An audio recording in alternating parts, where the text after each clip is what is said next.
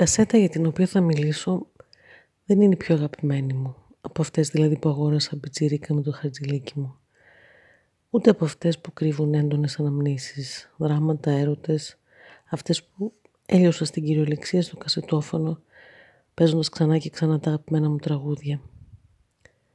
Είναι όμως αυτή που μου ήρθε πρώτη στο μυαλό όταν αποφάσισα να μιλήσω για αυτό το θέμα.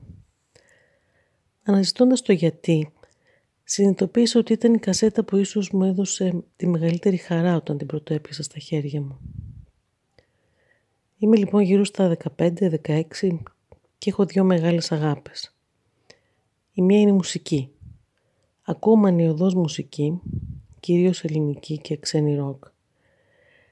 Η αλήθεια είναι ότι ακούω σχεδόν αποκλειστικά ότι ο κατά τρία χρόνια μεγαλύτερος αδερφός μου, που όπως έλεγε με στόμφο, αυτά που σου λέω εγώ να ακούς, τα λένε σαν χλαμάρες. Η δεύτερη αγάπη μου είναι η αλληλογραφία. Αλληλογραφώ με την ίδια μανία με παιδιά της ηλικίας μου από όλα τα μήκη και τα πλάτη της γης. Φαντάζομαι τώρα ότι στους νεότερους θα ακούγεται κάπως περίεργο αυτό, αλλά ξέρω ότι οι παλιότεροι καταλαβαίνουν τι σήμαινε εκείνα τα χρόνια να περιμένεις γράμμα.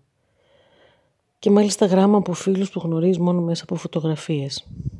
Που ανυπομονείς να γνωρίσεις από κοντά, που κάποιοι από αυτούς ζουν σε μέρη που με δυσκολία τα βρίσκεις στο χάρτη, τα ταξίδια που ονειρεύεσαι να κάνεις όταν μεγαλώσεις. Και κάπου λοιπόν στη μακρινή Νέα Ζηλανδία ζει η συνομήλικη μου Τρέισι, με την οποία υλογραφώ από την έκτη δημοτικού ή την πρώτη γυμνασίου, δεν θυμάμαι πια με ακρίβεια από πότε. Ένα μεσημέρι λοιπόν, μάλλον άνοιξη θα ήταν, γυρνώντας από το σχολείο, ανοίγω με αγωνία όπως πάντα το γραμματοκιβώτιο και βρίσκω ένα φάκελο με αποστολέα την Τρέισι. Αυτή τη φορά όμως ο φάκελος είναι πιο παχής από ό,τι συνήθως και αυτό μου προκαλεί πραγματικά μεγαλύτερη αδημονία.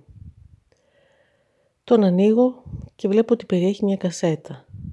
Μια κασέτα με ένα εντυπωσιακό χειροποίητο εξώφυλλο. Παρένθεση εδώ, η Tracy είχε ένα υπέροχο γραφικό χαρακτήρα και απίστευτο ταλέντο στο σχέδιο.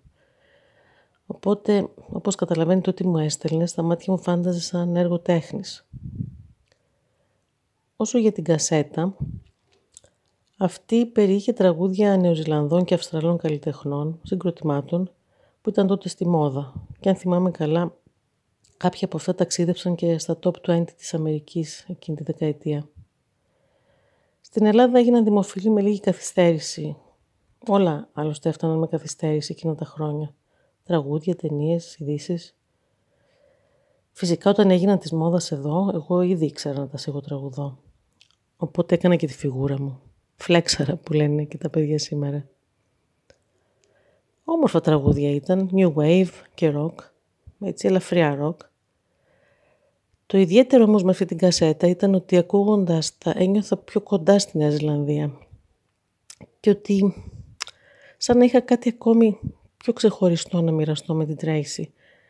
Κάτι που μας έφερνε ακόμη πιο κοντά, πέρα από τις ιστορίες που εκμυστηρευόμασταν για το σχολείο, τις παρέες και τους ερωτές μας. Με την Τρέισι αλληλογραφούσαμε μέχρι σχετικά πρόσφατα. Για την ακρίβεια μέχρι που μπήκε στη ζωή μας στο Facebook. Τα γράμματα αρέωσαν, έγιναν χριστουγεννιάτικες κάρτες και κάποια στιγμή σταμάτησαν. Μιλάμε όμως, ή μάλλον γράφουμε μέχρι και σήμερα, κάτω από τις αναρτήσεις μας. Και πάντα συγκινούμε όταν με προσφωνεί αγαπημένη φίλη από τα παλιά.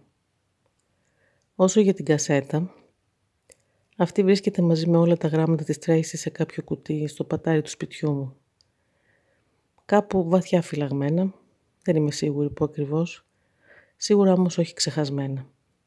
Μάλλον πολύ ζωντανά, που έρχονται που και που να μου θυμίσουν ένα από τα πιο όμορφα κομμάτια της εφηβείας και της ενήλικης ζωής μου. Και τώρα που τα θυμήθηκα όλα αυτά, μου γεννήθηκε επιθυμία να πάω να ψαχουλέψω στο πατάρι μου.